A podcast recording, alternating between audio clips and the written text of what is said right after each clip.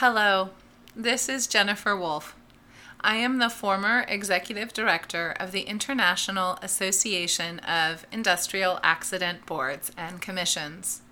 While I have officially left the IAIABC as an employee, I am enjoying the opportunity to guest host a few episodes of Accidentally. I have hosted Accidentally since it began in 2015. In each episode, Accidentally explores policy, practice, and trends within the occupational health, safety, and workers' compensation communities. I am hopeful Accidentally gives you a broader view of our industry and that episodes spark conversation and debate among listeners. You can listen or download our podcast each month at IAIABC.org/podcast or find Accidentally on your favorite podcast network.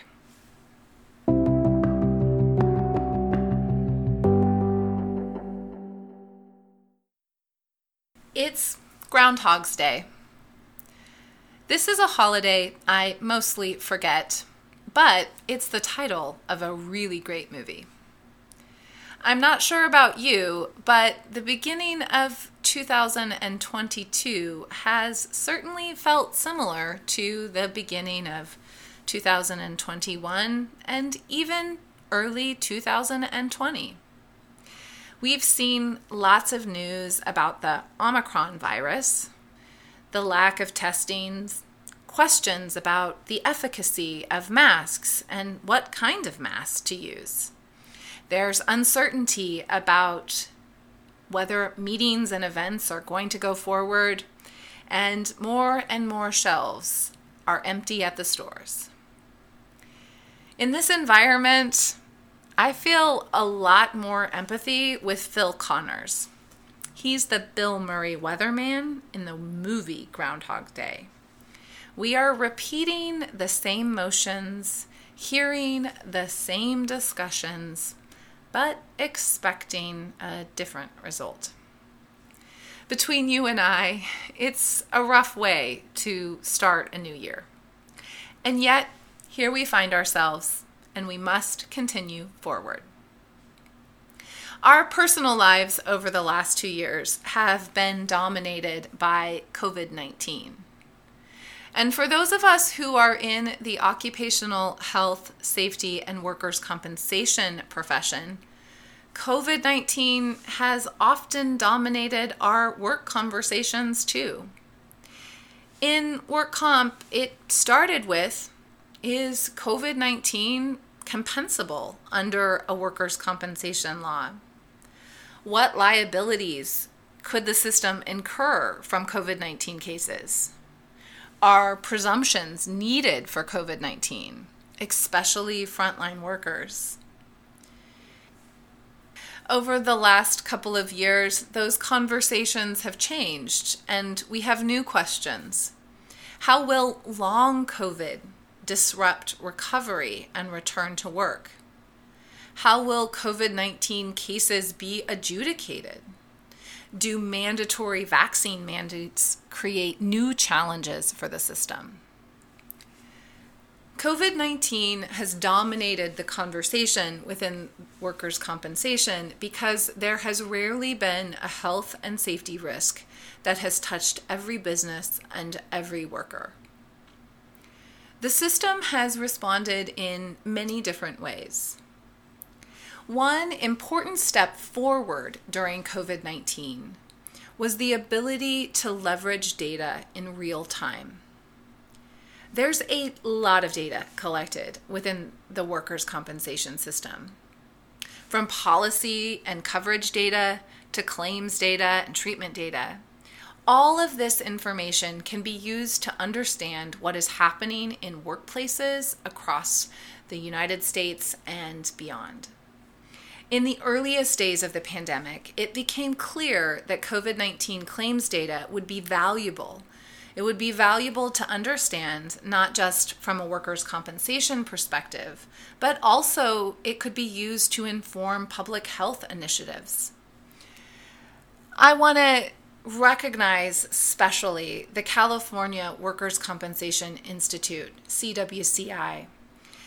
CWCI launched a first-in-the-nation interactive app with COVID-19 workers' compensation claims data. It's a tremendous source of intel giving the public, and that is really the key word here, it's a public resource, insights into COVID-19 cases geographically, by industry, and coverage types, for example, insurer versus self-insured experience. Other state organizations in the United States have created similar dashboards and reports. Montana, Minnesota, Kansas, Florida, Wyoming, Texas.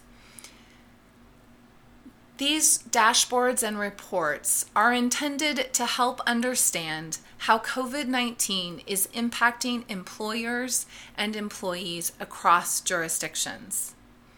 These dashboards are helpful to many stakeholders and can help us answer questions beyond claim administrators, insurers, and jurisdictional agencies that generally have access to this data.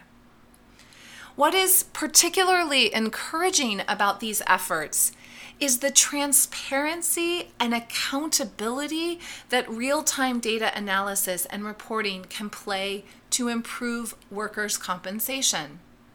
Today, I wanted to share some thoughts on how these efforts can complement existing system research and analysis. In the U.S., there are many institutions and organizations that conduct research on workers' compensation-related issues. Reports and papers vary in scope from system-wide. I think of NCCI's State of the Line report and the National Academy of Social Insurance's Benefits, Costs, and Coverage publication, WCRI's CompScope reports. Other analysis is issue-based. Discussions on opioids, telemedicine, or dispute resolution challenges. These reports go through a rigorous data quality and review process, which means the data is typically a year or more old before the publication is released. This process ensures that comparisons and conclusions that policymakers and stakeholders draw are accurate. It gives regulators and other decision makers confidence in proposing or making system change in response to this analysis and reporting. In contrast, data dashboards, performance reports, and other analytic tools are not a substitute for these researcher-led efforts. Instead, dashboards and more frequent performance reports can play a different role of informing. First, dashboards and performance reports are more broadly accessible. Visual information, think shaded maps and trend lines, are more easily understood. You don't need extensive system knowledge or advanced degrees to comprehend. For a system that is often described as complex and confusing, this is an important way for general users to understand what is happening within the workers' compensation system. Another role these reports can play within the system is to promote accountability. Administrative and regulatory systems are often opaque operations, or at least they have the appearance of opacity. Making measures available and current builds trust. Montana has 29 public dashboards, and many of these dashboards have multiple tables. The dashboards address a variety of measures from mediations to return to work to settlements. Objective measures on administrative and regulatory functions hold the department accountable to its stakeholders and the public. It identifies opportunities for improvement and measures progress against changes adopted and implemented. It is a powerful statement to make information available in this way. It demonstrates a commitment to being responsible for results and taking action if they do not align with expectations. Dashboards and dynamic apps help us break down the workers' compensation silo.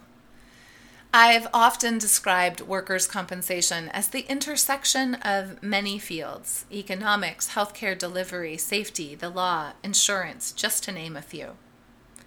Democratizing data makes information accessible beyond our industry. Having experts in occupational safety, public health, income security, and other fields expands our viewpoints and identifies new opportunities. Throughout COVID, the sharing of COVID-19 claims information across jurisdictions, across research organizations, across rating bureaus was impressive. It demonstrated the ability to overcome data protectionism and use data to serve the common good. There's clearly more work that can be done in this area, but it brings with it new challenges, especially with respect to data governance and data quality. Dashboards, analysis, and research is only possible when there is confidence in the data and how it is collected. This is an area the IAIABC recently explored relating to the coding of COVID-19 claims. Many jurisdictions receive nature and cause of injury codes on the first report of injury forms. These fields are often the basis for query reports on COVID-19 cases in a jurisdiction. In a survey conducted by the IAIABC, we found that most jurisdictions used consistent cause and nature of injury codes, especially for COVID-19 cases. However, the survey also found that for other conditions, especially with respect to adverse reactions to vaccinations, both COVID and non-COVID vaccinations, there was much more difference in coding across U.S. states. The survey also found that many states provided guidance to data reporters on which codes to use. I thought Tennessee's use of the visual was particularly effective, but many states do not provide guidance. Additionally, states don't generally edit on nature and cause of injury codes. While this information is getting into the data weeds, and I would encourage you to view the IAIABC resource, Survey of Jurisdictional Practices Related to COVID-19 Coding. It raises important points about a specific data set. Data integrity is vital, and we must understand and implement practices that promote strong data governance. In doing so, the workers' compensation system, its stakeholders, and the public can have confidence and more insight into the effectiveness of how occupational injuries and illnesses are treated, compensated, and concluded. Thanks for listening to Accidentally, the IAIABC's podcast exploring issues of occupational health, safety, and recovery since 2015. You can listen or download Accidentally on your favorite podcast network or find it at iaiabc.org/podcast. Cheers, Jen.